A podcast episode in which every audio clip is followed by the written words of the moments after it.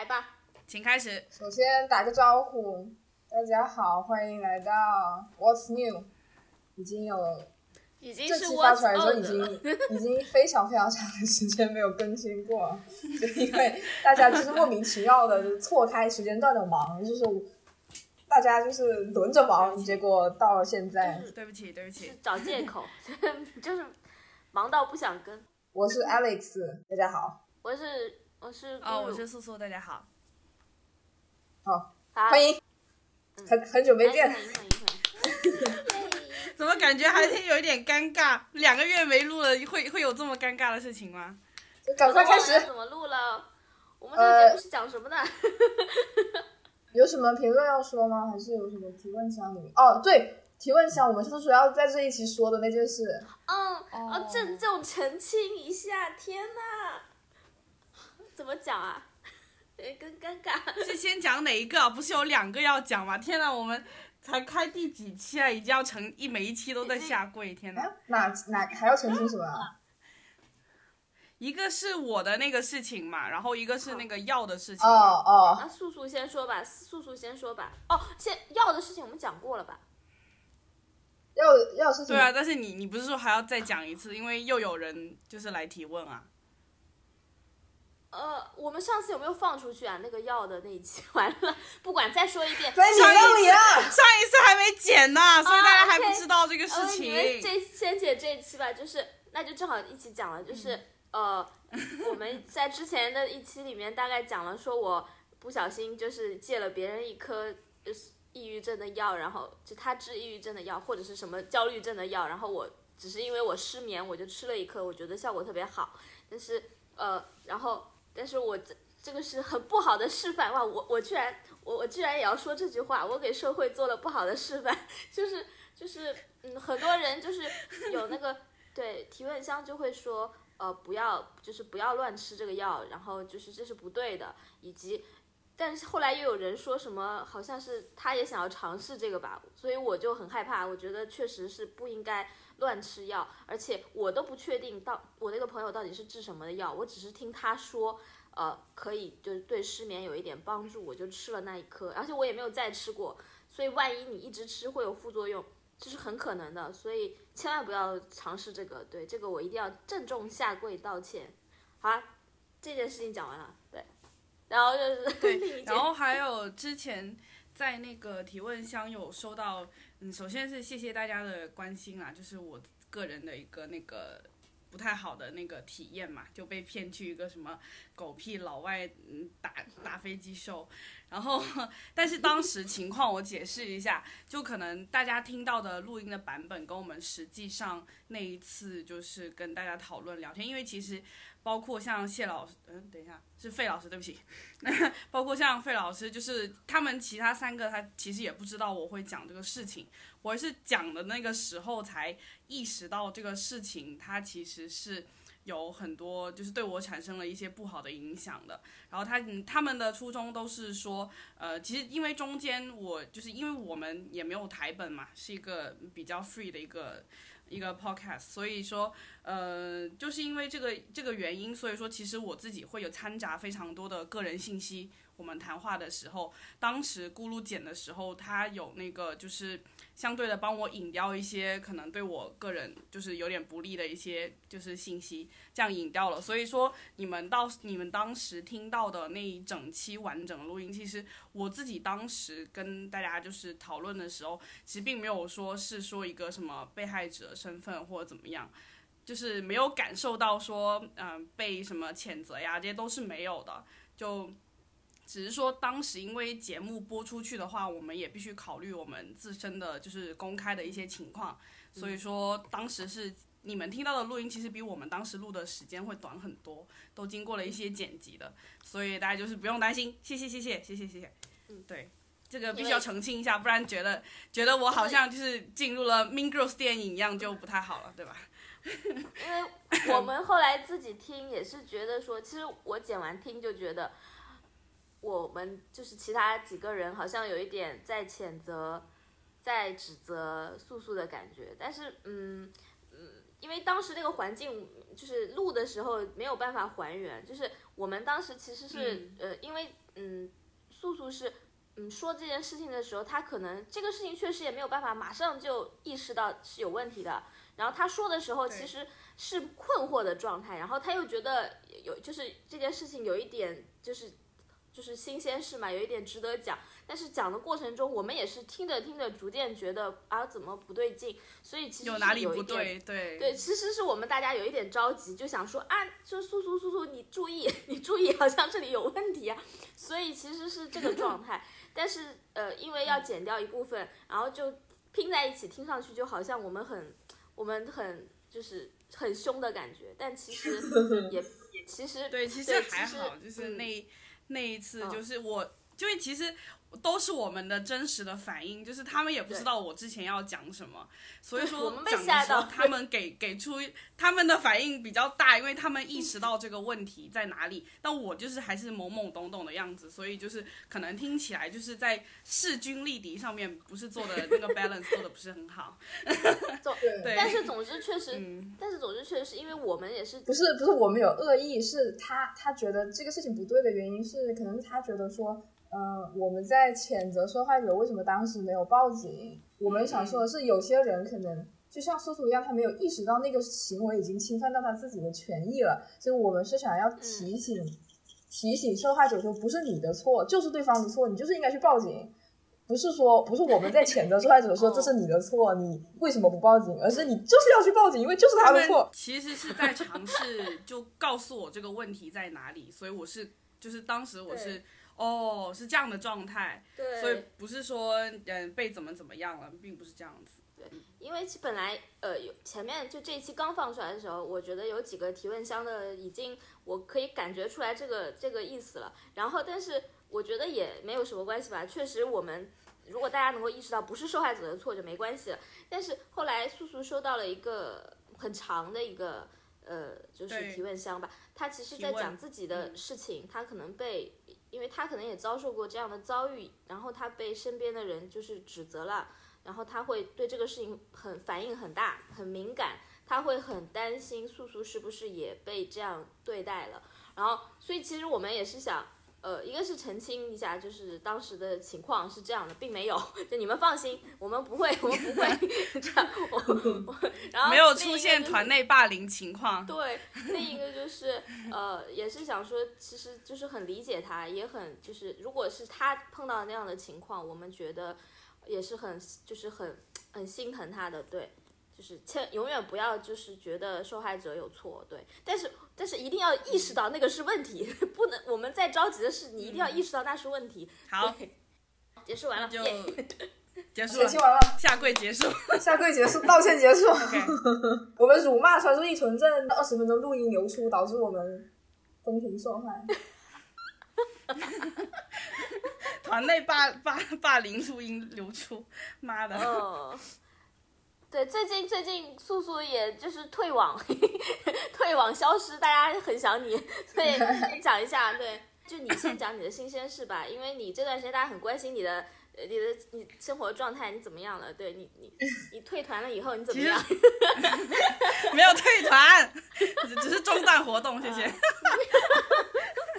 OK，好，呃，我的新鲜其实我个人生活发生了挺多新鲜事，但不是每一件都可以拿出来讲，然后还有一些就是 ongoing 中的，所以先讲一些已经结束的，就是。大家准备一下，准备一下，马上马上准备一下。好，我离职了，哎 真的是今年做过最好的一个决定。我就是之前可能就是知道我的朋友，可能也听我多多少少讲过，就是在微博上。然后我之前是在一个做外包服务的一个外企上班，然后嗯、呃目前我自己的状态是准备入职新的公司啦，就嗯，就比较高素质人才一些，就马上找到了新的再给我这样讲话，试对试看。嗯，对，是这个状态再这样给我讲话中比较试试看。对，然后呃，离职的原因其实就还是呃一些老生常谈的原因，就是我当时是疫情之前转到了一个新的岗位，然后按照公司内部的等级分，我是算一个 promotion，算是晋升的。但是因为我转过来之后，就是正好是过年嘛，然后那个时候刚好刚好疫情就爆发了，然后导致说所有的像招聘啊，还有一些升呃就是提薪啊这样的机会，就是大家外企都知道有个东西叫 frozen，对，所以就所有东西都被 froze 掉了，产生新 budget 的东西都被 froze 掉了，然后所以的话就是说我好吧，我就觉得自认倒霉，然后那个时候也没有说新岗位也还没有开始做嘛。想说哦，好吧，那我就只能先身兼两个职位，因为我原先的那个职位没有招新的人，然后他新的职位这个也暂时没有办法给我提薪，我就没有办法，因为那个时候疫情期间，不要说就是找新的工作不被裁员已经就挺那个的了，所以说就那个时候就自认倒霉，想说好吧，干就干吧，嗯，结果就是一干就干了十个月，然后就是所以他们其实我离职的直接原因是因为。他们要我干两份工作，但是只给我一份薪水，而且是当时我刚入职的薪水，所以我就是我前就是我前一个岗位的薪水，所以我觉得就是嗯不是很公平，然后我不是很爽，我就说你你居然说你是个外企，然后我就是对，所以我就离职了，然后也是因为说就是因为两份工作其实都是全职的，就不并不是我偶尔去 support 一下哪一个工作。两份工作全职的情况下，工作量是直接 double 上去了，所以我就是很累很累。有一段时间就是大家找我，我都是在加班，就真的很累很累，所以就是算了，好惨啊！那段时间真的好惨。后面对啊，然后后面就是离职了，然后对现在是还蛮开心的。但是我我觉得这个值得一讲的原因是，我觉得可能大家就是我不知道我们的听众群体是。年龄层是在哪个分分布在哪哪些阶段？我会觉得说，如果说我现在也是二十四、二十五岁的样子吧，然后可能可能有很多人会遇到跟我一样的问题，就是觉得提这个离职是实在是有一点难。对，就虽然就是可能跟什么其他什么分手这些搞得很容易，但是就是，嗯，离职难的原因有好多，哦，我觉得我自己总结就有三个，可能还有更多。像说，因为我当时就是到上海的话，我觉得最难最难就是你要，嗯，呃，怎么说呢？对我来说，这份工作是我在上海的第一份工作，也是这一份工作把我带到了上海，所以我觉得很难的一个情况是说。嗯，就是我还是会有一点点，心里面会有一点点。虽然大家都知道资本家的每个毛孔都是流着血的，对，但是就是还会有一点点说，我还是蛮感恩，说就是呃，我的老板，我的前上司给了我一个来到 international mega city 的一个机会，对的。所以说还是还是想说，如果能不撕破脸就不撕破脸嘛，还是这个想法。想说还是在他手下工作还是蛮好的。但然后对，然后什么工作氛围啊，他妈的也挺好的啊，外企嘛，就是那个那个那个屌样啦。然后，然后而且是我自己觉得最难的一个地方，是我转岗转到新的职位了嘛。然后我的确觉得新的职位的这个发展方向非常适合我，嗯，就是有开发到我一些个人潜力这个样子，对，嗯，所以说，所以说我真的觉得离职真的好难，但是离职之后真的好开心哦。对呀，同意。你可是你，可是你你要跟在，可是你的离职就是你也没有撑很久啊。我以为你会潇洒一年，结果你离职一个月又又要入职。没有，但但我是那种怎么说，我有一点点工作狂的感觉吧，我也觉得。但是我就是我就是嗯，不需要那么多的假期啊。虽然这种话不太好给老板听到，但是我就是个人休息层面的话，就可能两三天就好了。说实话。就是帶非常就大家不要听他这么的洒脱，其实他马上就找了下家，就马上就找了接盘的，所以说 不要瞎辞职。对，但是想就是给就是如果有像我类似的辞职困境的朋友们讲一下我个人的建议。就是我觉得吧，就是这个感恩的事情，尽量还是不要做。对，然后就是因为我当时也是，我其实离职之前我提了好几次，我说你不如果不给我找就是接任的人的话，那你就给我提薪。就是后面他们的确提了，但是就提了那么一点点吧，就是来个就当我是乞丐嘛？就是这一种。嗯然后，对，然后我意思就是说，嗯，因为其实我之前也离职之前，我是从八月底我就跟他们说，我说，因为我们是客户是呃学校嘛，然后学校一开学我们就会非常忙，所以说我那个时候也跟就是包括像我的直线老板，还有我们就是部门的大老板，我都跟他们提说，我可以干，但是你要不你就多给我一份钱，你要不就多请一个人。其实我的诉求是他们多请一个人，因为我不想干这么多的活。然后，但是他们就是啊、好好好，然后嗯嗯，好好，嗯嗯，好好，好了两个月都没有请人，就是完全系统里面我们就是就是我们要招人的话，我们会在系统提交一个申请，嗯然后那个我是我们部门的联系人，所以那个系统要是有动静，我会收得到，所以我就是一直都没有收到，我就很生气，我就最后我就是直接就是一封就是离职信就甩过去了，就是想说其实。嗯，你自己在觉得说这个地方我还能再撑一点，或者说，嗯，我应该多做一点，我应该多回报一点，这种想法的时候，其实公司层面的话，真的他们都不会考虑的，所以大家就不要有心理负担，就该走的就走，该跑的就跑，对。然后还有一个非常，嗯，怎么说，我自己感受比较深的是，不要因为自己的工作影响个人生活。我就是之前回家就是呃，就是。就是回家躺躺在床上玩两个小时手机洗澡，然后就第二天就来了，就睡觉，然后第二天就来了，就过得很不开心。对，因为大家打工出来是为了提升大家的生活水平，就不要因为工作太影响自己的生活。对，好，过来人的建议。哎，但是我其实是想说，今年我觉得，呃，就是大家就当没没发生这一年吧，就是什么离职，就是让自己开 心就好，就什么就工作一年又有什么用啊？你死撑一年有什么用啊？觉得能离职就离职，没什么好死撑的。我发现没有死撑以后还，我上半年不是就没有在死，就是不想接的活就不干嘛，就是我听上去就不靠谱，然后我就全部都没有干。后来发现好像不干是对的，就是没有浪费我人生。然后现在也不是没有活干，就接的也也可以接到很多活干。对，哎，你之前那些是不是说你没接的，但是也有很多听说也黄掉了，是这个意思吗？不是黄掉，是他妈的就没有，对不起，是他妈的就没有发生，就是他们想就是，哎，我就就就就简单讲，比如说他这个人他找我说想做这件事情，我一听。好好不靠谱，我就觉得这个人也不靠，就我跟你们说过的一些我遇我碰到的人嘛，我觉得他人也不靠谱，事也不靠谱，我就直接拜拜撒由那拉。他还跟我说，我觉得我们很适合合作，然后，但是我直接就是就是我心里想说，我这辈子都不可能跟你合作，我就走了。然后就没干活没关系啊，我可以，我就是反正还还还有钱可以花。然后后来后来就下半年就 接接到靠谱的活以后，我们可能就发现。这个圈子就是太小了，就是大家一聊，就是这个圈子就全部是认识的人，然后我就跟他们会讲，说我之前啊碰到过一些不靠谱的人，然后他们就会立刻拿出手机说你说的是不是他？然后那个微信我们俩一对就是一个人，然后就会发现，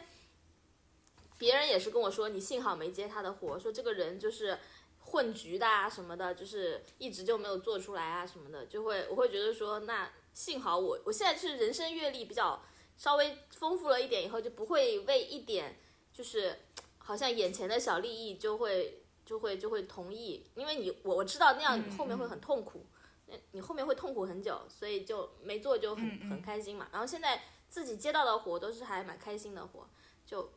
就还不错。不错。其实就是我觉得离职不一定是问题，如果你在这里就是一他不给你就是钱钱上你不满意，二就是你确实干了有很多不舒服的地方，你就可以。换地方，对，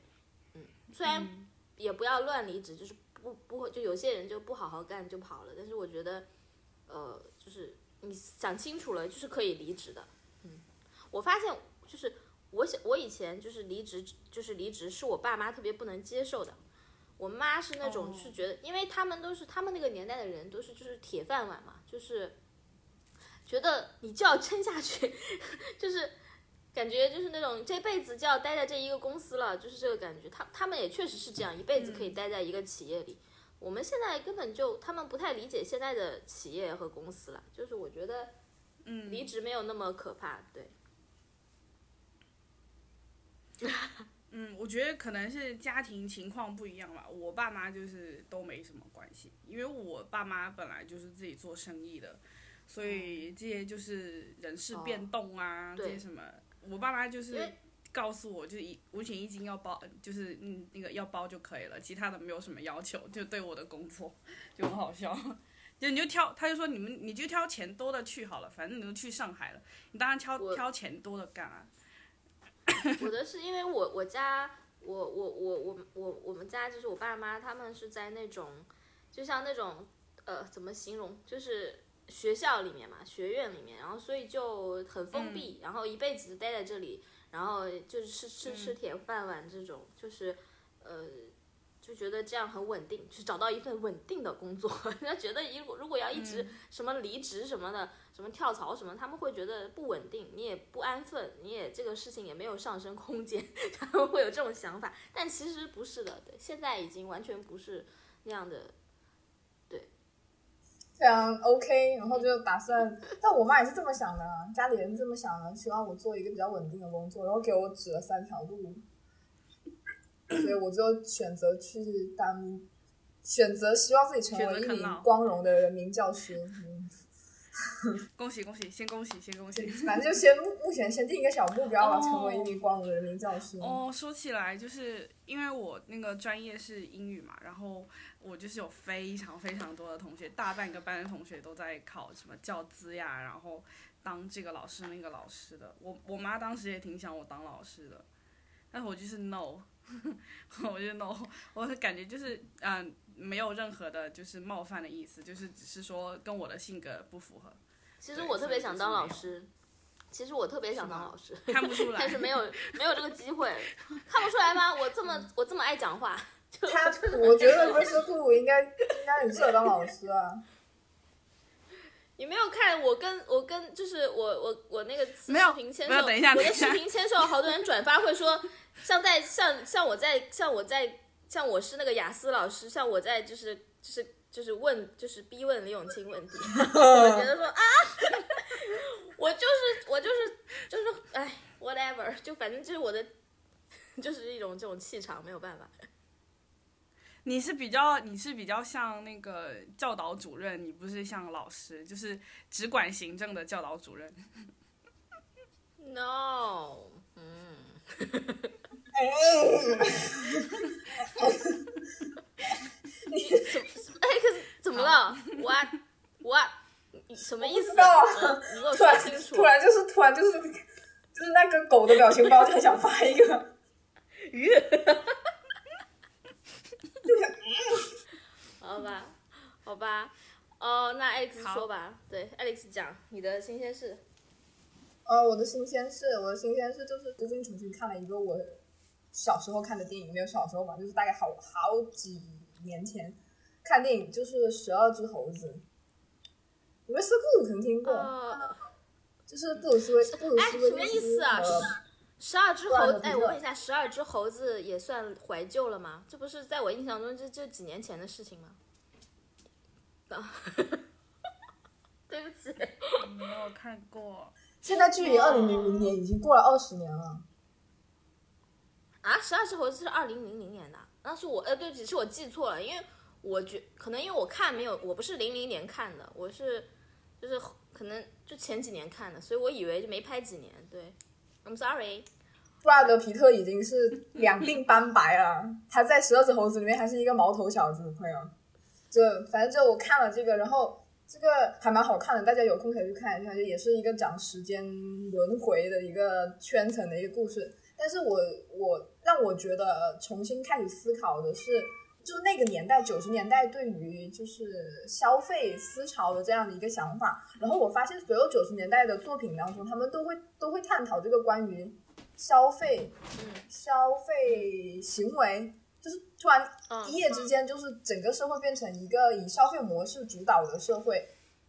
这个这个的反思，然后我今天看了一个电影，叫做《邻里美好的一天》，就是汤姆汉克斯演的然后它里面也有提到这个问题，就是就是，但是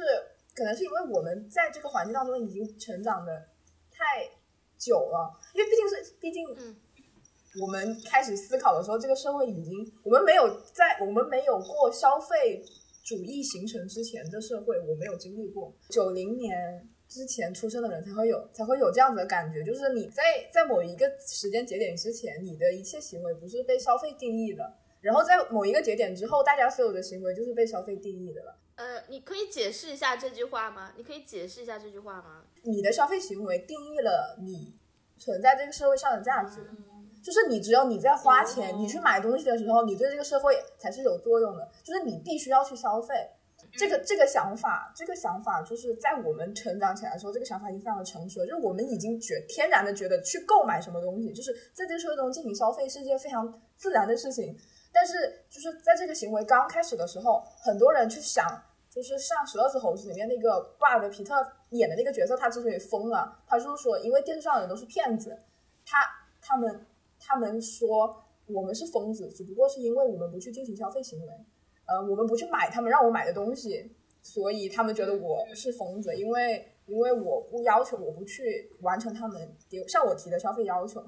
然后在我今天看的那个呃《邻里美好的一天》里面，那个汤姆汉克斯，他是一个他演了一个儿童节目的主持人嘛，然后他说，嗯。他说没有人去关心小孩是怎么成长的，因为所有人就想希望小孩赶快去长大，然后他们就可以成为消费者，然后去进行消费行为。嗯，所以我就想说，呃，我就第一次意识到原来这个东西是存在的，因为我感觉这个东西已经根深根深蒂固在我的一个思维里面。就是就是你觉得现在，就是你觉得现在这个世界，就现在现在这个时代好像是没有。没有，就是这件事的，然后就是没有人去提这件事情，因为大家已经觉得这是一个日常，就是对对。但是九十年代或者是零零年的片子，他还觉得这个事情是需要讨论的。对，就是为什么会变成这样？对，嗯，对，因为我就我就发现这样是，就是而且大家开始觉得这个事情是对的，就可能在某一些领域当中，这样子的想法的确是对的，就是你。但是我又觉得说，到底是不是对的？我又开始怀疑，因为因为我们身处，因为我们在追星啊，在粉丝经济当中，这个事情就是对的，就是你花的钱越多，你就越有话语权。只有你花钱了，你才你才是有价值的。你花钱了，你你花的钱越多，你就越有资格去去去说一些事情。然后你不花钱，你就是在这当中你就丧失了话语权。然后我最近也在 B 站看了一个一个一个采访，就是说关于小鲜肉这个探讨，就是小鲜肉的出现到底是。到底是女性权益的觉醒，还是说是呃是倒退？就是我们就是比如像丁真火了，就最近不是很多嗯，我看到了，嗯，丁真怎么怎么样嘛，然后说嗯嗯批评他，对，去追捧这样子的，其实也算一些物化男性的视角吧。就这些像小鲜肉和丁真这样子的出现，它到底代不代表的是女性权益的上升？然后我看的是那个戴锦华教授的，就是对这个的看法，他说。嗯，问题不是代不代表着女性权益的上升，而是代表的是哪些女性和哪些权益，就是是这些女性是哪些哪些女性是拥有消费能力的女性，那么没有拥有消费能力的女性，她们就直接消失了，从这个社会上，说那些他们不能够去做出自己的消费抉择，不能够去打头，不能够去追星，不能够去去给自己的爱豆买爱豆代言的产品，或是说去去刷微博去给丁真。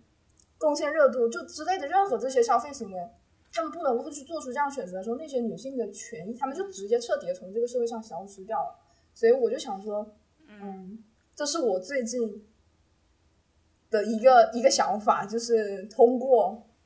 观察九十年代的作品啊，就是不，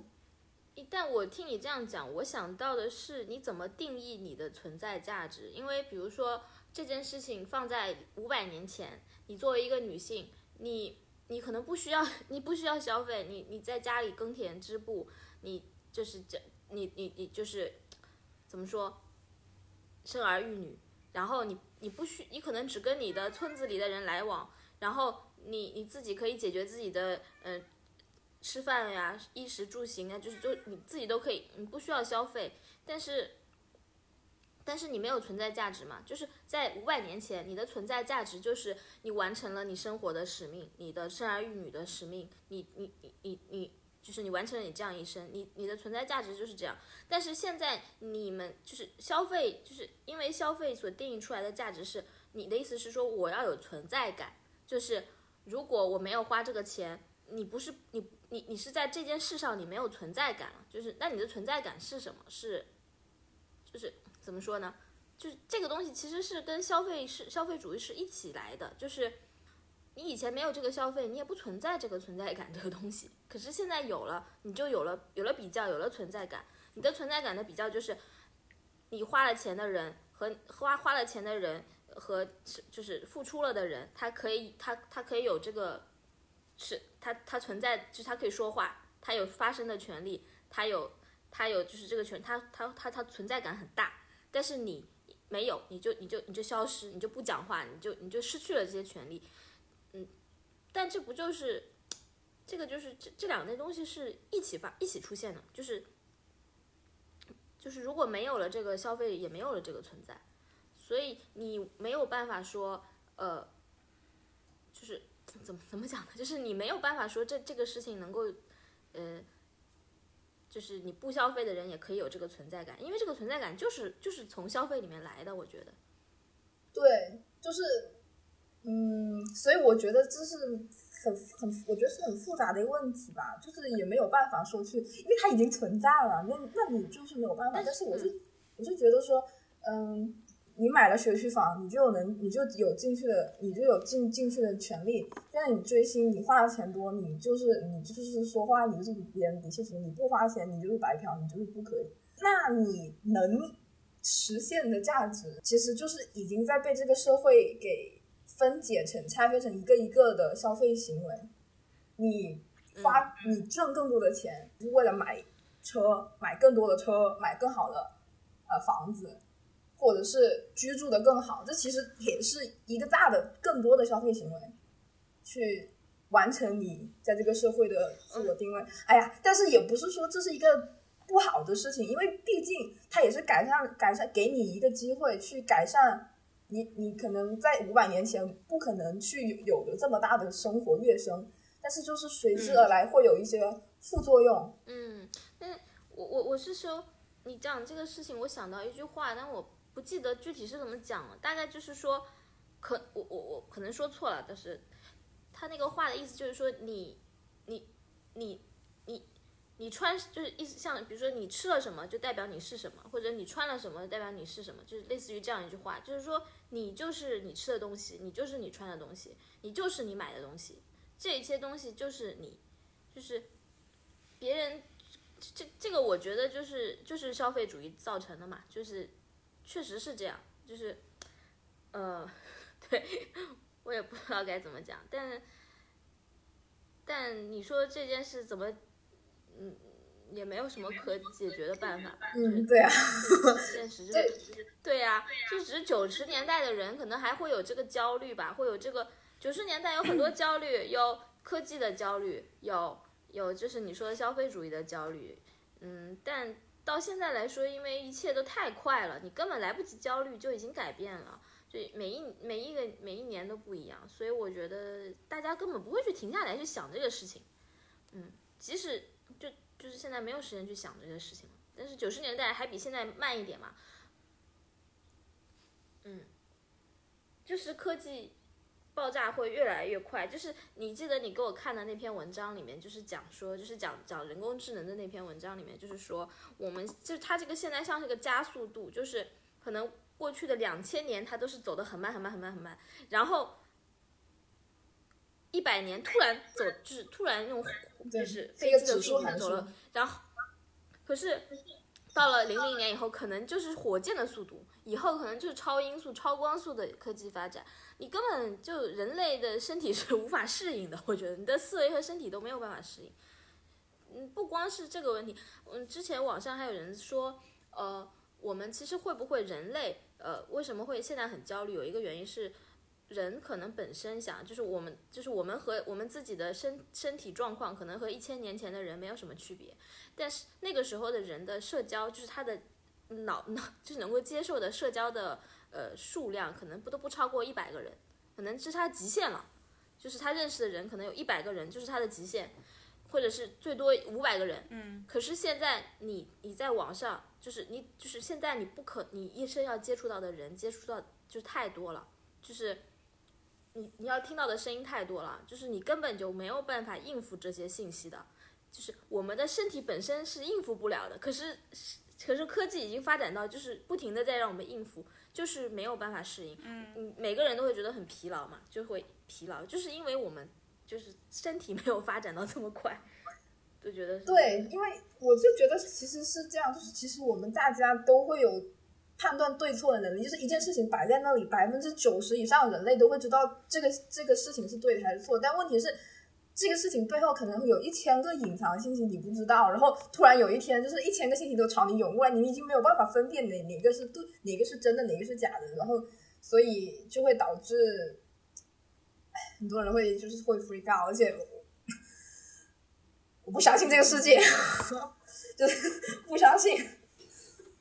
嗯，对哦，哎，你这样讲，我只是觉得说好像最近就是嗯，就是这几年有没有？就是讲这方面的影视剧啊，没有哎，我觉得现在的影视剧都不探讨这些，不管国内，都在讲一些未来，或要不然讲一些，就讲一些很架空未来的事情。我觉得好像没有在讲这方面，我不知道，对。我觉得现在的科幻，科幻。科幻作品没有九零九十年代和八十年代的好看，不知道。我觉得是因为我们已经麻木了，我们没有对科幻的那种向往，那种就是那种就是，我觉得就是可能就是要在焦虑的环境下面，你才会做出一些好的科幻作品。现在大家已经就淡然，就是出了什么新的事情，大家也不会觉得说“ 我操，好恐怖”，只会觉得啊，就是新的东西而已。现在就是因为发展的很。快导致我们没有那个觉得这个是就其实我觉得呃九十年代或者更早就一就是五十年代六十年代的时候上个世纪的时候大家会觉得那个科幻你会觉得哇那个东西可能就是可能实现吗？就是呃对啊天上都是飞的汽车已经没有那个想象的那个那个能力了，因为呃应该说是空间，因为东西发展的太快，你可能五年后十年后一定会看到这个东西东西实现。可能就没有那个欲望去想说，我对这个东西进行想象，我对这个进行什么科学上的合理的猜测，这种东西，可能就本来欲望就是有在减弱，因为现在发展的太快了，你以后可能是一定会看到它的。对，就是没什么好想的。跟我说，你现在跟我说明天告诉我说啊，发现外星生命，我那个激，我也不会有那么强的激动感，我觉得我好像就觉得哦，嗯。蛮蛮蛮牛逼的，他终于 来了。不会，如果是在如果是在九十年代的我跟我说要发要发现外星人，我觉得不是我是全世界都会坐在那里看直播，你知道吗？嗯，不会像现在我刷一下手机哦，发现外星生命，对，感觉是完全两种感觉。我觉得可能是因为我们的生活已经被填满了。我们的生活被就是完全已经被填满了，就是你在你在五十年代或者是在一百年前，我们的生活很多有有很多空白啊，天上是空白的，海里是空白的，山洞里是空白的，地心是空白的，这些东西都可以去填满。但是现在这些东西已经被填满了，就已经有东西在上面了，天上已经有东西在飞了，水里面也也有东西就是已经潜下去了，就已经全部都已经外太空，我们也已经去过了，就是我们的生活已经已经满满当当的了，而且因为太忙了，所以。我们的大脑已经就是已经那个失调，已经处理那个问题已经失调，我们已经无法觉得是不是我们的脑脑袋对，就是我们的脑袋能够处理的知识，能够想到的事情已经想完了，然后我们再想不到的，就是还有一些事情是我们到死也想不到的，因为你的发展，你的大脑就这样了，就是人的大脑就这样了，就是你你在你也不会是外星生命，你不是七只桶，你你想不到他想的东西，所以。我们就已经停在这里了，就是，就是你再聪明的人也就停在这里，就是人和机器的作战你就停在这里了，就是你这辈子也不会有一个人下围棋下得过阿尔法，就是就是这样嘛，对啊，嗯，对，而且所以很悲哀的，对，就是关于而且震惊这个就是 amazing，就是被啊那样子的感觉，是因为你。的优那个优先级已经被打乱，就现在大家很多人已经觉得说，最每个人觉得最重要的事情是不一样，每个地区的人觉得最重要的事情不一样。就比如说抗疫，当时就中国人觉得我操你妈好重要，这件事情太重要，但是别的国家就觉得啊，就不重要，就也没有很重要。现在我们已经我对，现在我们已经还好了，然后其他国家感觉都要死不活。对，就这个事情的优先，就对啊，就现在。前两天好像英国还在封城吧？对，而且说到信息，对信息的处理能力，没有多少人能够，我觉得在这个社会，现在这个社会没有多少人能够真正的就亲自去接触到第一手信息。你听到的信息永远都是经过媒体的加工，或是这个社会的外层声音已经给它包了一层又一层，然后再传到你的手上，所以你感觉到那个信息就是已经是已经是有一点失真的了。其实。其实是这样的，我我其实想了这个问题，就是关于媒体的这个问题。我那天想的是这样，我觉得我不觉得以前的信媒体的信息都是真的，我觉得以前的信息更假，就是但是你没你不你没有你不你没有那个知道真相的权利。就是以前报纸上写了什么事情，我是完全相信的。你现在就是没有人去辟谣，没有没有声音，就是这个记者看到了什么，这个或者这个记者哪怕他嗯想要想要造谣什么。他就这么写了，你就这么信了，嗯，但是你的你没有信息焦虑，因为你你只知道这个。可是现在网上是你你可以你知道太多的新闻，太多的信息，我不想知道很多事情。我那天好像看到谁的微博也说了嘛，就是为什么我要知道谁在虐狗？为什么我要知道谁在打小孩？可是他就是不停的在你的，就是你不停的在知道这件事情，你其实你是处理不了这件。不管它后面是真的还是假的，你其实不需要知道这么多。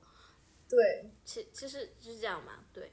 我为什么要一遍一遍的看真信息、假信息？其实以前我们就还是就是信息太多了，就是我们不需要知道这么多。真的很累耶，现在上网就是，而且经常在前一段时间疫情的时候，嗯，不知道大家知不知道，就是有两个有一些网友不就是就是借着就是什么信息，就是信息差还是怎么样的，就是。谁啊？我我忘记了叫什么叫什么本的还是什么东西。然后就是，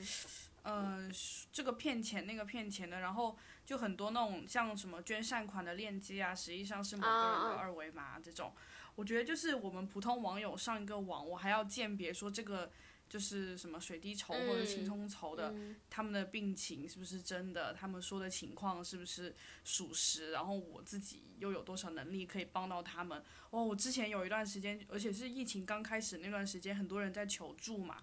然后那段时间真的觉得上网非常的累，因为就是非常多的信息向我涌来，然后。我首先作为一个普通网友，没有那么多的手段去验证每一个每一个去验证。其次是我真的在想说有没有必要去验证这么多的信息，我真的是很累那段时间上网。对啊，所以我也是觉得说，真的信息太多了，就是上网就比较累。这里插一个就是退网的小插曲，就是退网之后就是过得还蛮开心。对，就是因为看不用看那么多东西，不用因为很多东西开心或者生气。那你还回来吗？明年明年可以线，明年明年可以线下了，线下比较开心。Go 线下，嗯，对，线下挺好的呀，线下挺好的，我也想追线下了。对啊，所以说这个，我昨天跟我朋友去吃烤肉，我们就聊到这个，反正前面聊很多，我都不赘述了。就是我们聊到聊到 S 吧，然后他他也对此持有了，就是说为什么要做一个虚拟宇宙这个事情，就是我说我也在我也在有转发里面看到很多很多转发类似的言论吧。李秀满，虽然我知道你想做什么，但是我喜欢的是，呃，活生生的有血有肉的真正的爱豆啊。然后我想说，其实李秀满不是不知道，他他会看到这样子的画面，但是我觉得李秀满可能他心里想的是，你以为你喜欢的是活生生的有血有肉的爱豆吗？你以为你喜欢的是真的人吗？不，甚至你的爱都不是真的。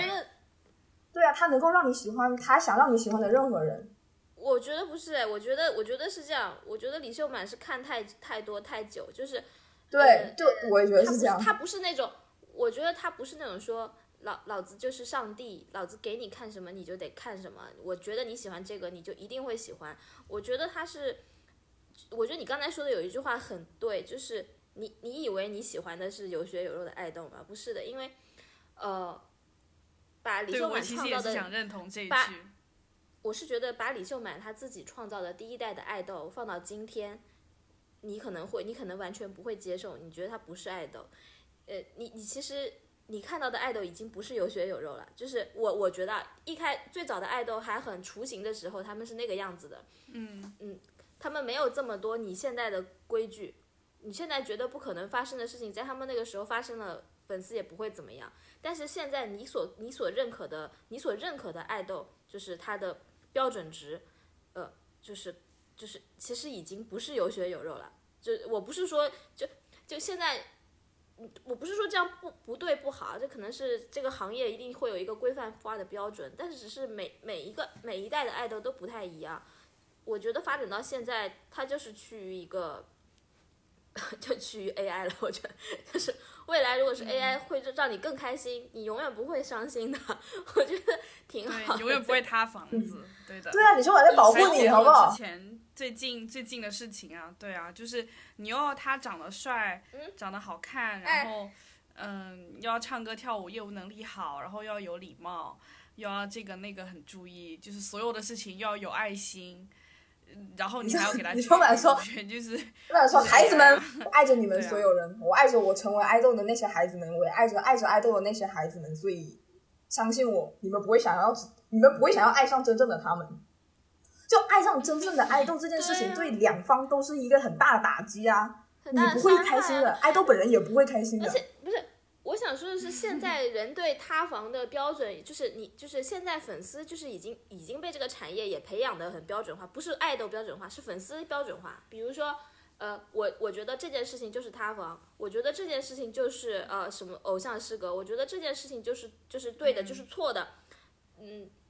就是我们的心理的预期和心理的承受能力也已经调整了。我呃本人回想我一开始追星，如果告诉我说，就今天告诉我说我的爱豆谈恋爱了，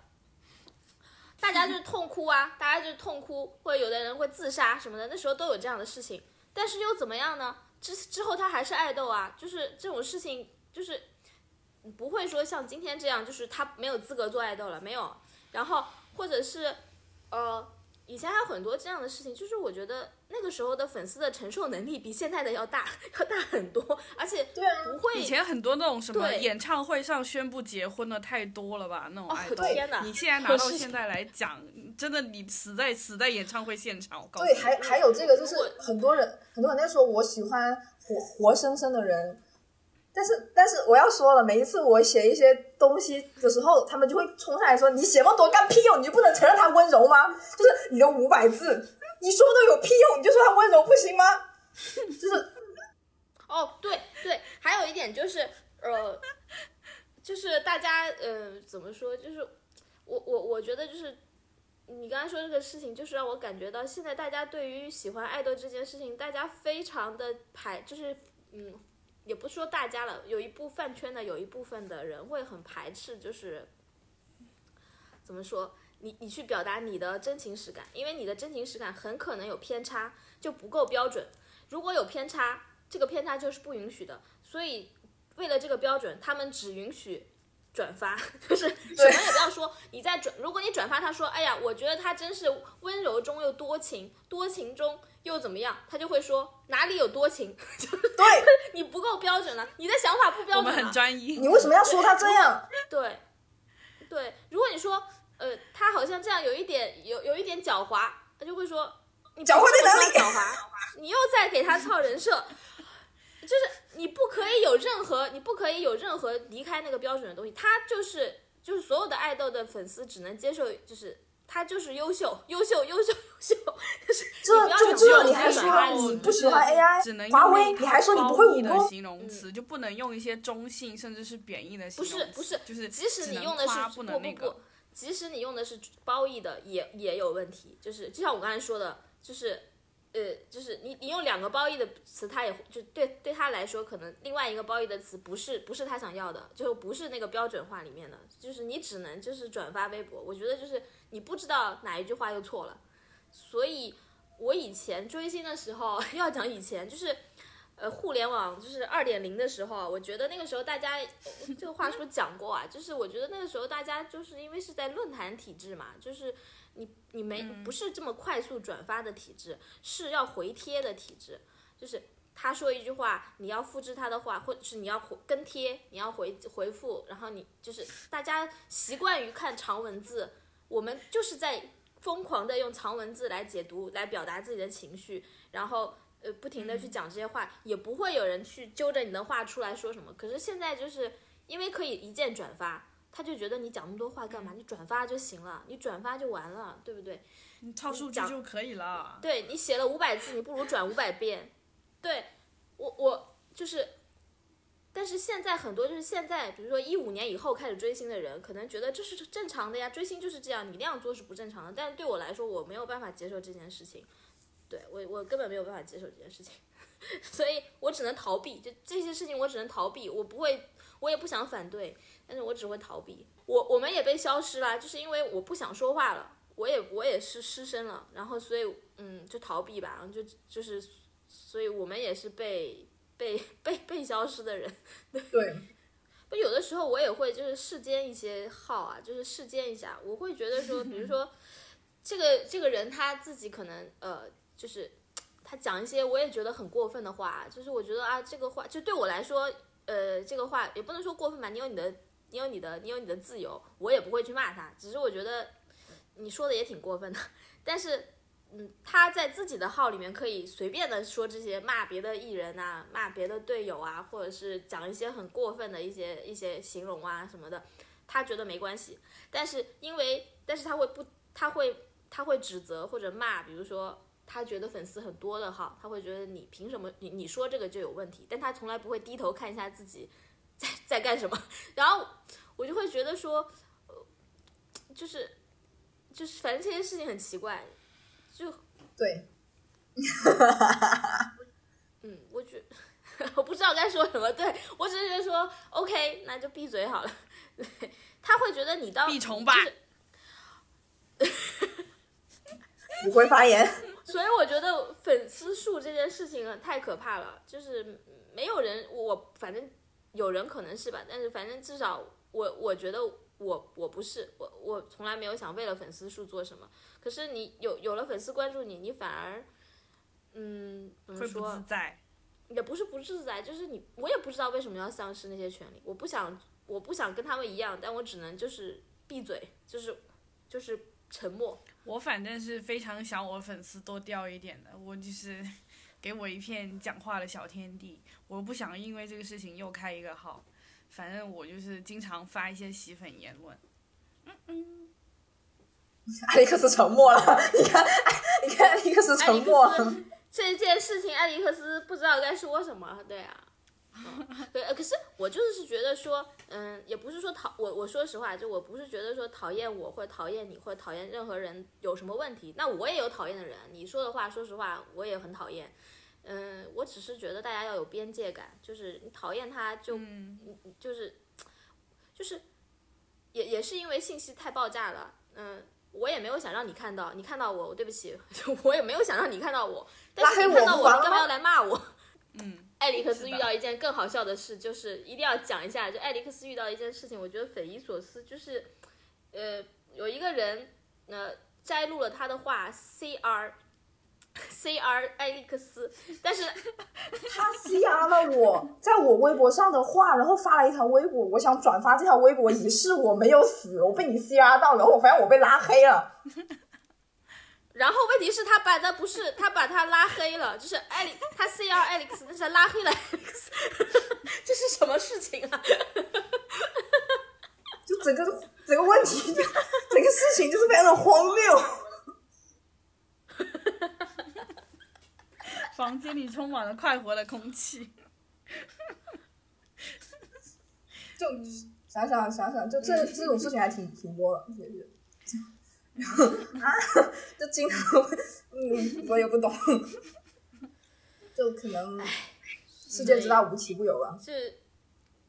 嗯，我我已经和网络和解，就是我觉得我也不会退网。但是我我现在很会沉默，我以前会为这个事情很讨很烦心，我现在不烦心，就是沉默，就是 whatever，我过我自己的怎么样关系？哦，不过有一个蛮好笑的，我之前被骂过一次，就是我自己觉得很就是莫名其妙，就是忘了是哪一次被哪就是谁骂，嗯，不应不知道是什么事情了，我已经忘记了。我一搜就发现有一个人就是带我的大名，然后就说什么对我很失望，like what？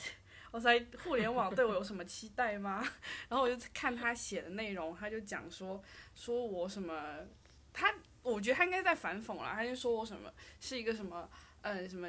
说自己什么女权这样子，女权那样嘛，因为我也在这个号会转一些相关的东西嘛，我还有别的专门女权的号，然后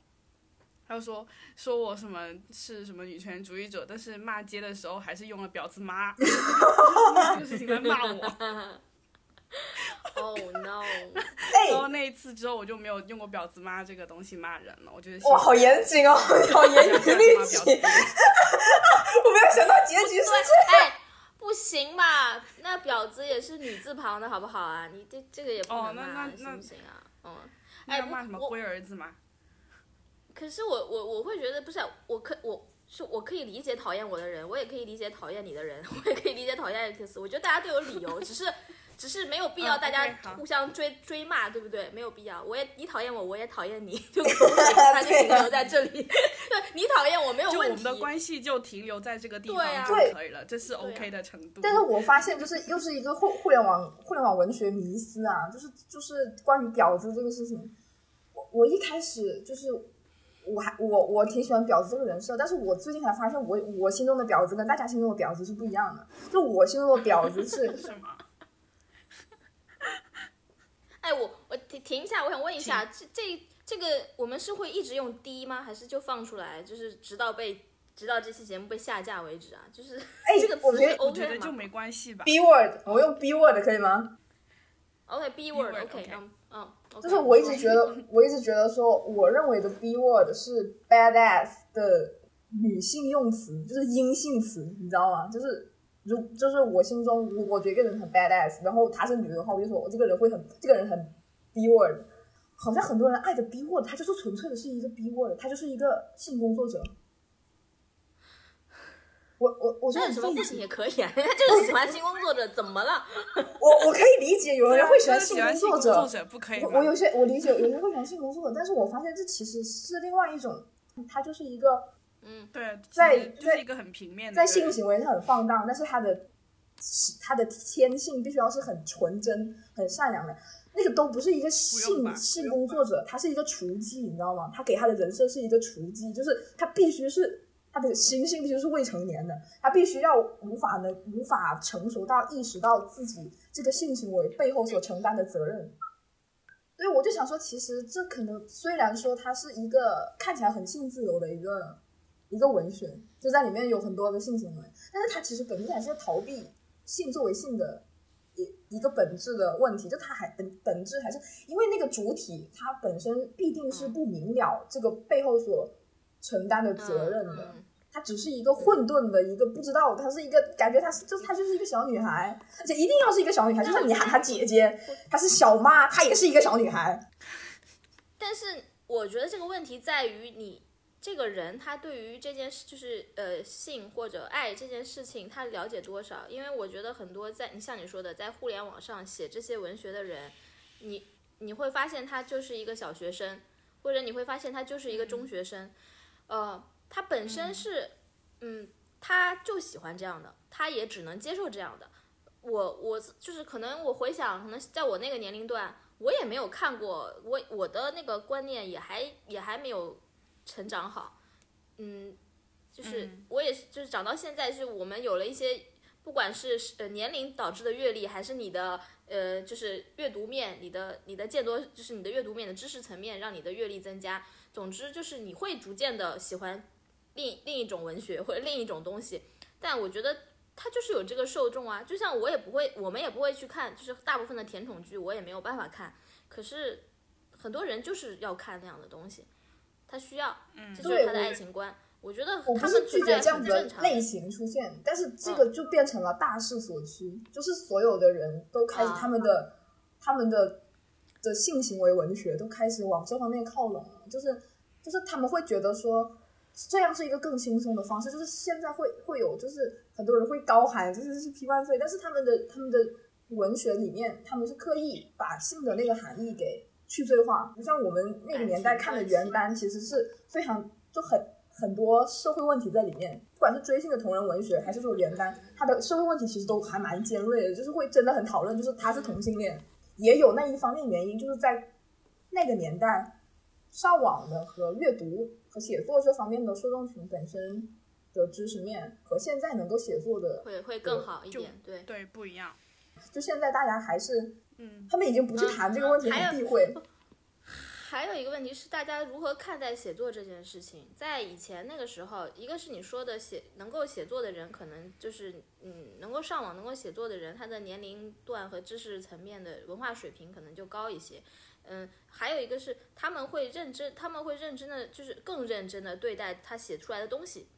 嗯，就像那个时候看的耽美文学，他是真的，他有他为什么会把社会层面的东西或者他想考虑的东西放进去？因为他把这个当做一个作品。但是现在很多你说的这个东西，其实写的人是为了爽，就是对，跟你去看个 A 片是一样的道理。他他在写一个 A 片而已，他并没有他不想要看任何深层次的东西。嗯，就是你想得到什么嘛？就是我觉得他们就是想得到那那个那个东西。嗯，我觉得呃，反反正就。就这样了，我也我没有期待，因为可能我根本就没有期待，所以我也没有觉得对我能够理解了，就是这个时这个这个时代其实是一个消解严肃的年代，大家都不想去看一些严肃的东西，还好，就我我能理解。虽然不，我觉得问题就在，我觉得问题不是就是，我们也没有觉得我们写就是我们喜欢的东西就好，或者我喜欢的东西就好，就是我我永远都是觉得说你，就比如说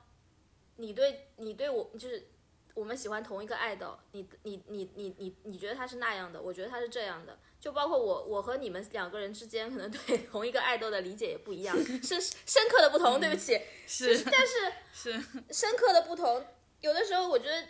你们的想法不就是完全十万八千里跟我差距，但是我觉得就 OK 啊，我看到就划过，你们看到我讲的一些话，你们划过就完了，就是为什么要因为这个事情去恨你？就是说，就是我为什么要因为这个事情去恨你呢？就是。就就我觉得我没有必要恨你，你跟我想的不一样又怎么样？我不知道为什么，对，但是别人对我产就表达了这种恨意以后，我只会告诉你，我只会，就我也只会产生恨意啊，对啊，就是 恨意这个东西就是这样的嘛，对啊，爱爱我爱不一定有回应，但恨一定会有回应的。你恨我，我肯定恨你；你爱我，我不一定爱你你对。我释放了 恶意，你对我释放的恶意，我也没有办法，就是我也不是，对我也不是佛，我也没有办法，对我肯定也很恨你，但是我还是就是我觉得为什么要要恨一个人，对，不看不就完了吗？我觉得刚才讲到那个 S 吧的话题嘛，然后我是我是挺想讲那个、就是 S 吧女团那个事情的，就是因为反正我觉得嗯，不是出来两个女团嘛，一个 S 吧，还有一个 Stacy 嘛，然后 Stacy，嗯，对，刚才你们讲，其实我就觉得还，因为你就是大家可以讲讲嘛，对对，就是新女团的一些想法，其实刚才没有没有讲完，对吧？我觉得还蛮有意思的，他们两个，哦，啊，谁先讲？讲啊，可以讲讲吧。哎，你们不是在看 S 吧吗？你们可以讲讲对 S 吧的想法，对，嗯，好啊就。AI 就 AI 那个，就 AI 那个，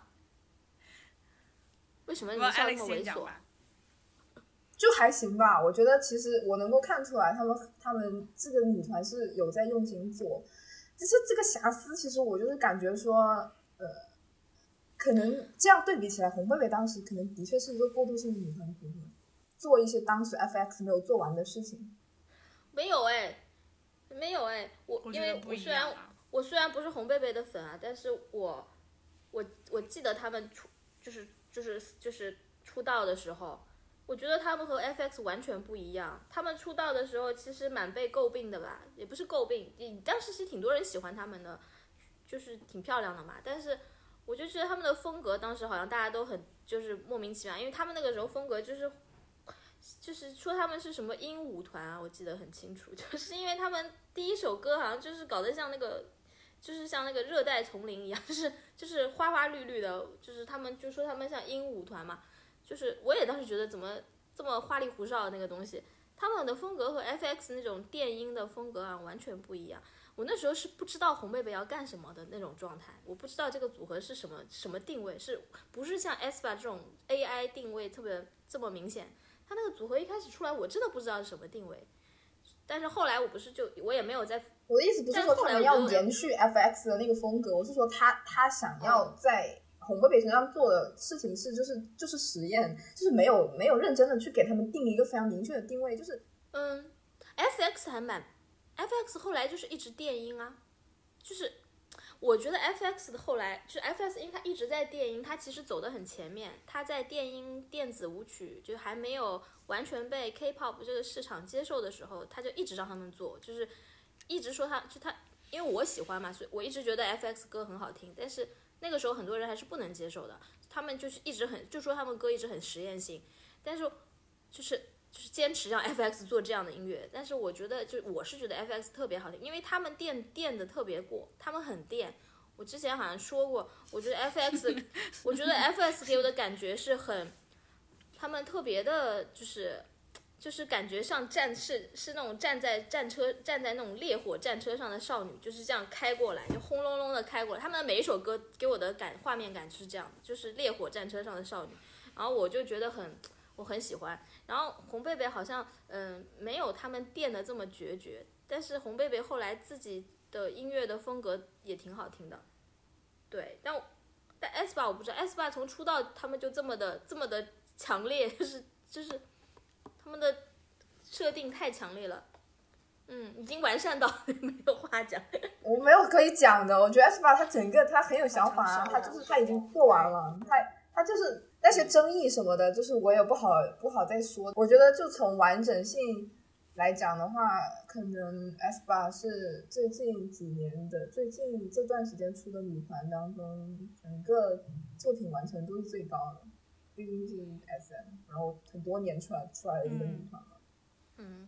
就整个的整一个作品的平均分是非常高的，然后整一个成员的平均分也很高，就是就是看出来就是院线大片的那种水平吧。然后 Stacy 可能是那种小清新文艺片，就是失恋三三天那种级别。不是，我不是说风格，I'm like 就是 S bar 和 S bar 和 Stacy，他们就像是，我是想说阿凡达和失恋三三天，你懂吗？我给 S bar 的就是作品完成度打一百分，然后但是我但是我但是我选择 Stacy，我就是因为你刚才说这句话，我觉得就是我就是不是说我要一个活生生的爱豆，是我觉得。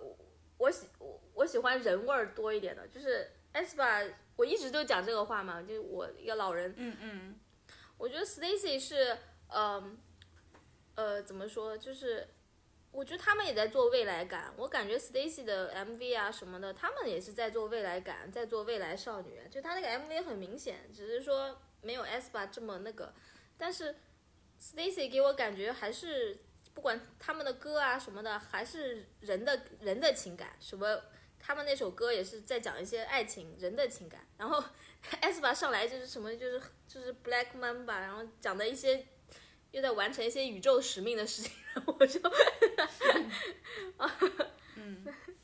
而且 S 吧他他是不是刻意挑的成员，或者说他刻意让成员展现一种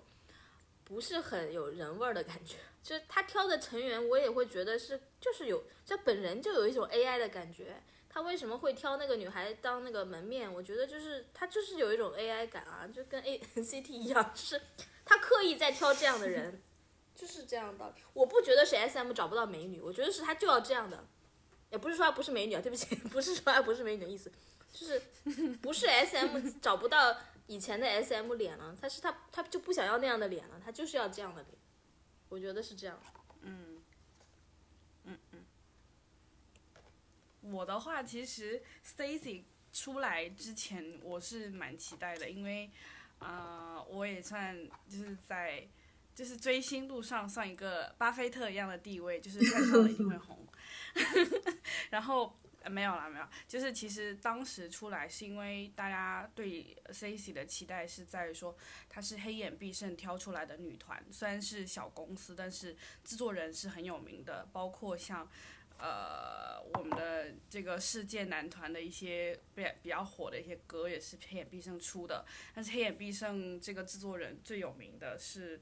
嗯，像 Twice 的一些我们 Two D 的一些歌。都是他在出的，所以说当时大家的期待是说，我其实对 Stacy 一开始的期待，因为我也不认识他的人嘛，刚出道之前觉得嗯也挺挺漂亮、挺可爱的，但是其实我是对 K-pop 的一个期待，我想说 K-pop 能有今年能有有有一首好歌让我听一下，因为就对黑眼毕生也蛮期待，但是后面出来之后 Stacy 嗯怎么说呢，我有喜欢的成员，但是我就是没有太。太 follow 这个团 现在，因为他出的那首歌不是我的风格，说实话。然后 s p a 这边我是最近上三速一城镇这个号是都在看 s p a 中文首站，对不起。然后对，然后其实我觉得 s p a 给我的感觉是，无论是看成员的镜头感啊、表现力啊、实力，这个我先不谈吧，因为现在也也就一首歌，而且他们。呃，我说一句得罪人的话，他们现在都是预录的现场，所以都没有开麦，完全没有开麦。所以说，Cici 啊，据我所知是目前有几场都是在开麦的，所以全开麦，他们我也震惊到，他们的实力真的把我震惊到。嗯，我我不是，所以就是对，因为正好 Stacy 这首歌是我的，是就是我超喜欢，就是就是我不知道为什么就是大就是反正就是完全打中我的点，所以。但我也没有，就是就是变成他们的粉吧，只是说就会比较，就是这两个我都还挺关注的，反正，嗯嗯，就还蛮，就这两个对比还蛮强烈的，但是我觉得都挺好的。我给就还是我给我给 S 吧打一百分，但是我支持 Stacy，我的我的态度就是这样。然后所以说 S 吧的话，嗯，看成员的个人，就是他出道之前不会有那个叫什么 Think。的那个那个小的那个 teaser 嘛，然后看每个人的实力都是还不错。然后看，我就先不说开不开麦这个事情，光看现场的话，确实是非常成熟的，已经有艺人的感觉了。就是不像说可能一开始出道，嗯，会有点青涩啊，这个掉了不知道该怎么剪啊，这个鞋子穿着不合适，然后可能有点扭到啊什么的，这些情况，对，其其实是有，但是他们做的很好。他们就是可能第一天什么鞋子什么，这个扭一下那个扭一下，这个滑一下那个滑一下，这些情况的话，看个人直拍是能看出来的。但是他们的处理，包括什么各方面的，像场面上的东西都非常的成熟。所以说，aespa 像确实符合在这个层面上，我觉得确实符合 AI 的这个概念，就是一推出来已经是成熟的产品了。对于整个就是怎么说，我是我是这么觉得的。而且关于 AI 这个概念的话，其实李秀满，嗯，李秀满先生、李秀满老师啊，之前就一直在讲，就说什么像什么智能家居啊，什么各种各样的，包括从车子到房子，整一个设计都会有。那我觉得 S 八的推出，其实现在讲讲话好像 SM 的官方发言人哦。在写什么论文啊？就是我觉得他们的这个，他们这个推出，其实是我觉得是呃。其实所有的其他东西都是都是辅助他们这个 AI 的形象构建的。他们包括之前提出的所有关于他们智能的东西，关于偶像智能的东西，都是为了要推出这个实体的 AI 偶像。所以我觉得说，我个人是嗯，我我非常喜欢 S 吧了，我我也我也不含糊，我就非常喜欢，因为确实确实选的形象都很好，我觉得也很适合这个概念。所以对的，嗯。很不错，很不错。就喜欢女团，喜欢女团，对啊，对我我没有办法，我就是很爱挑女团。艾利克斯又在又又在干嘛？又喜欢美女啊！一直在打字。喜欢美女啊！哎，没有别的美女看了，对啊，我就是想看美女，没有别的想法。嗯嗯，都很好。嗯嗯，对，好好好。好，讲讲小讲妹妹讲完了，现在挑中了一个妹妹，大家都挑中了妹。S 吧，我也有挑中的妹妹。S 吧挑中了日本人，感觉全世界只有我在，是全世界只有我挑中了日本人。我也很喜欢小吉啊，我也很喜欢小吉啊。我我超喜欢表现力挺好的，对，我不觉得。本人在磕 CP 了，很好笑。然后挑中了以后发现，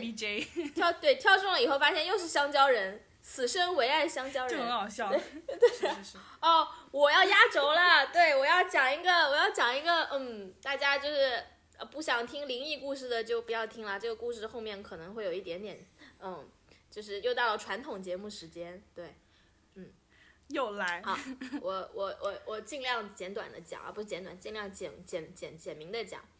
呃，就是前段时间可能关注我微博的人知道，就是我因为一个工作关系，我要去那个呃福建去平潭，是一个就是福州旁边的一个岛吧，叫平潭岛，我要去那边去呃工作一段，就是有一段时间工作，接触一下当地人，然后在那里就住了一个星期吧，然后呃那个海岛很漂亮，然后就是嗯它是一个风风特别大的一个海岛，就是。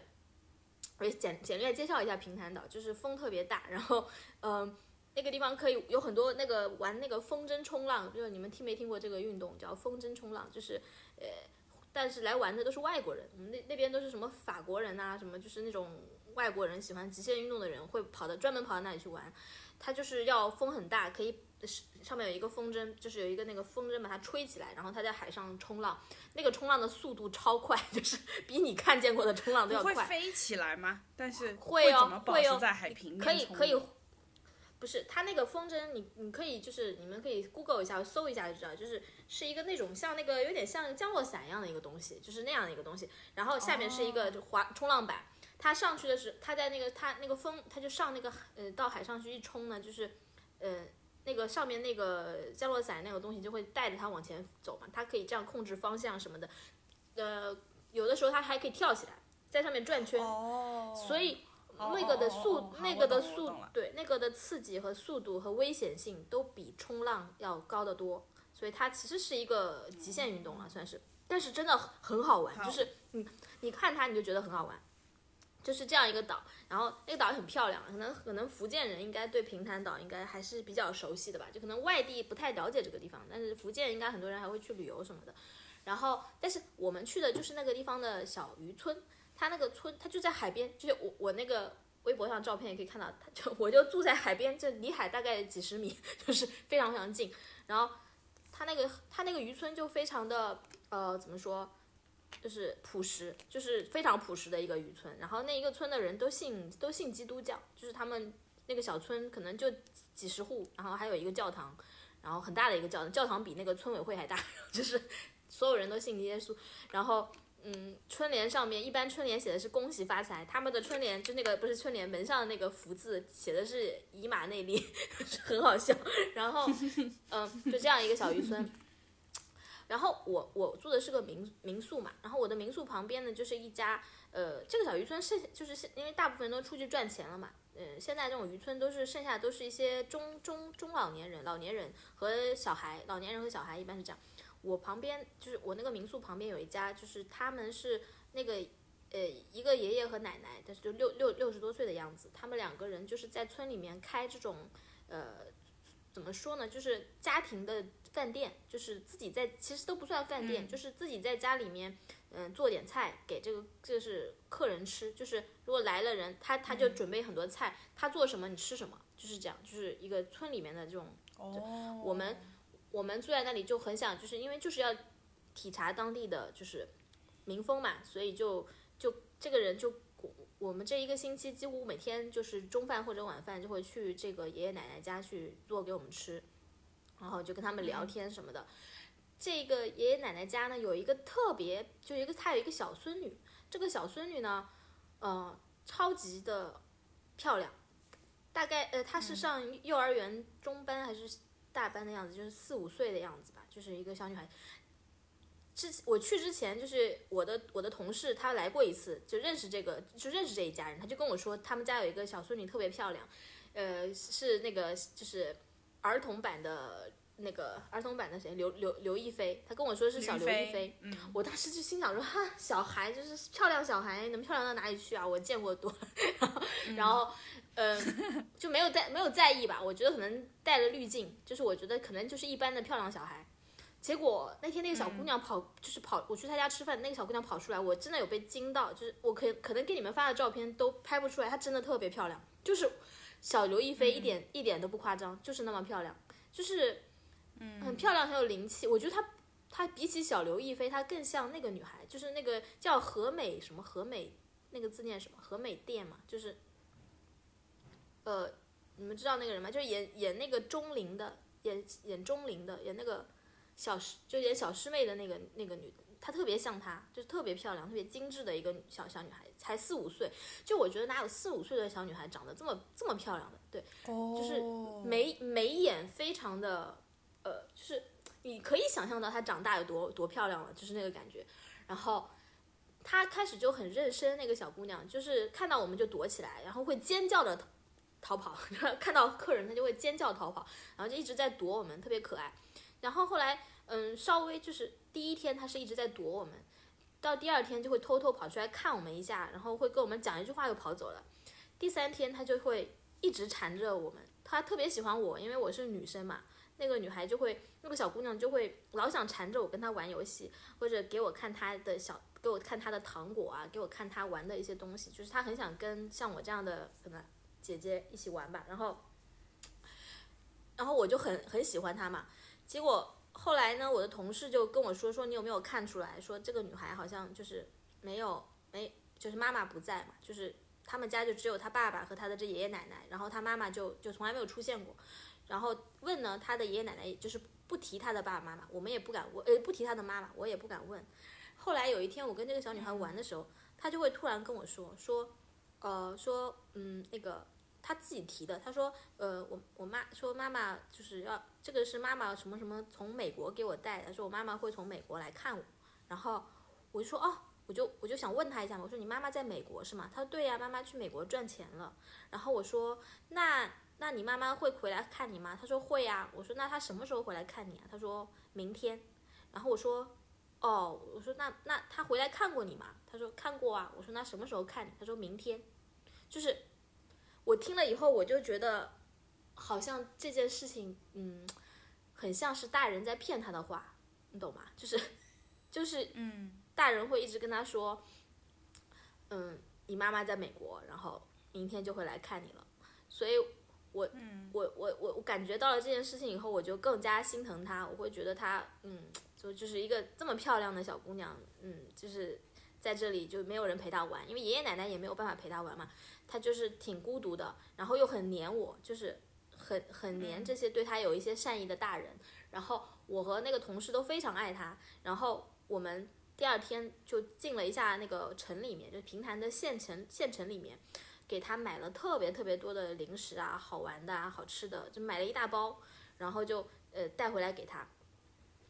然后就是就是就很喜欢他嘛。这件事情就是就是在，然后这个事情就是在我要离开平潭的前一天，呃，第当天当天早上，我们去我们我们在民宿里面吃饭，然后，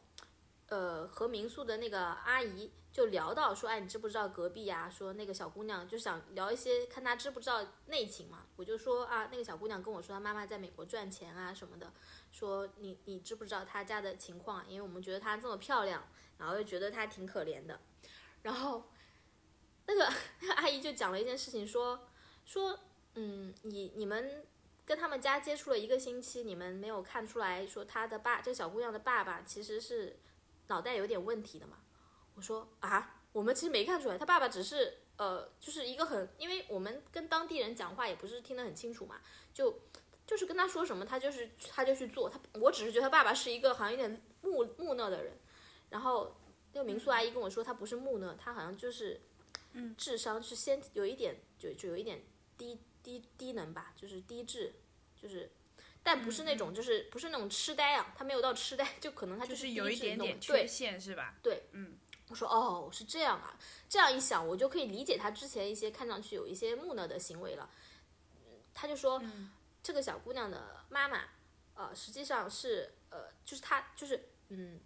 她他们家邻居的女儿，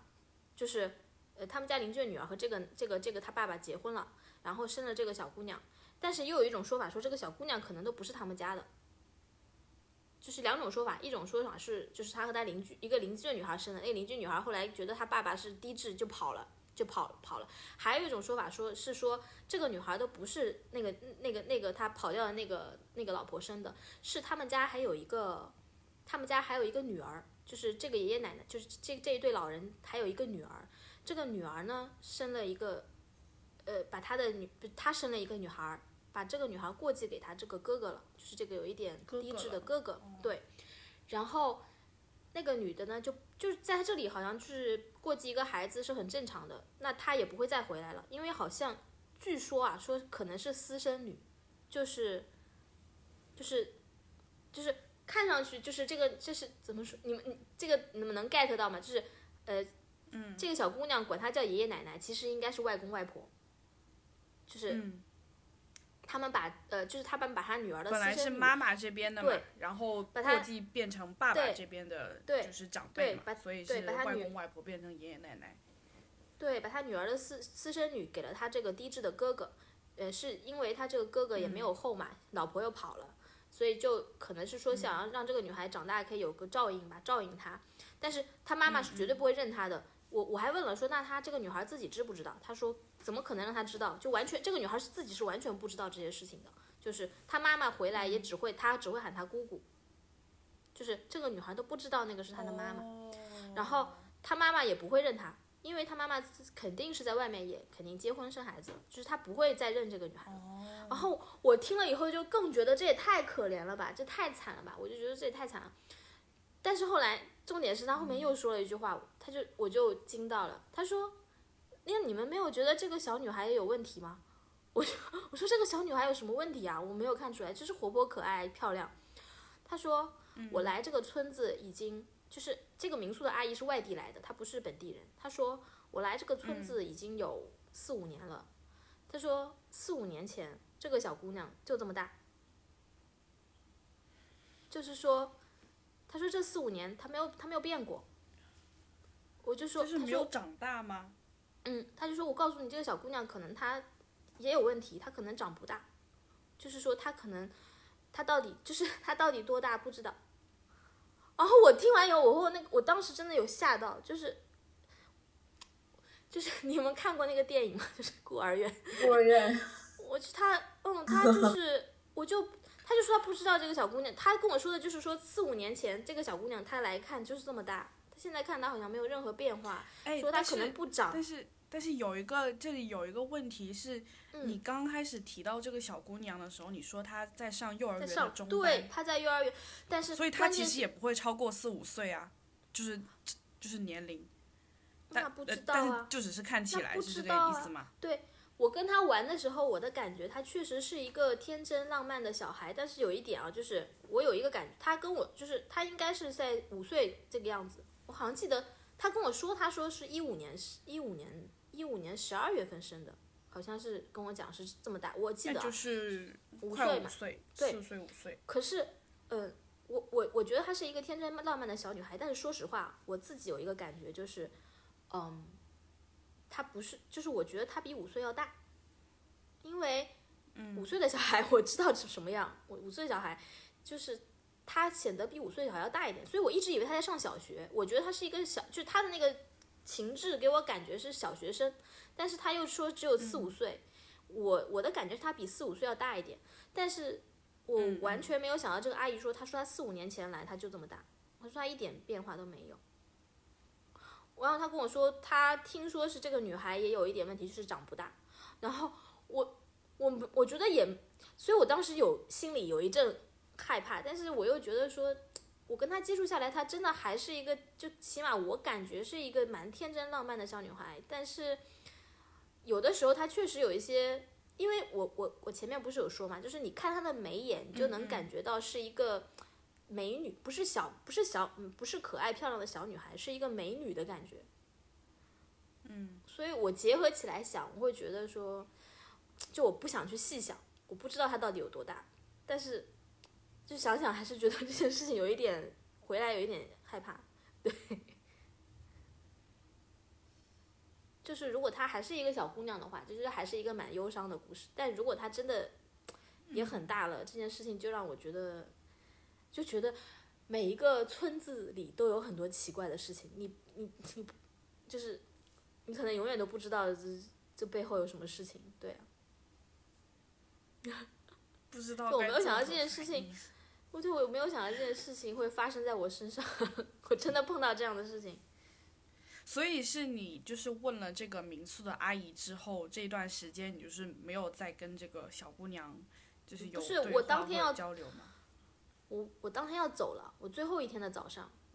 我我跟才知道民宿阿姨吃饭才知道这件事情。前面我们这一个星期都在一起玩呢。我走了以后，我不是就呃因为要走了，所以前一天晚上就给他买了非常多的东西。买吃的，他还很舍不得我们呢，他是真的舍不得我们，他是就是他还不说，他就是很伤心。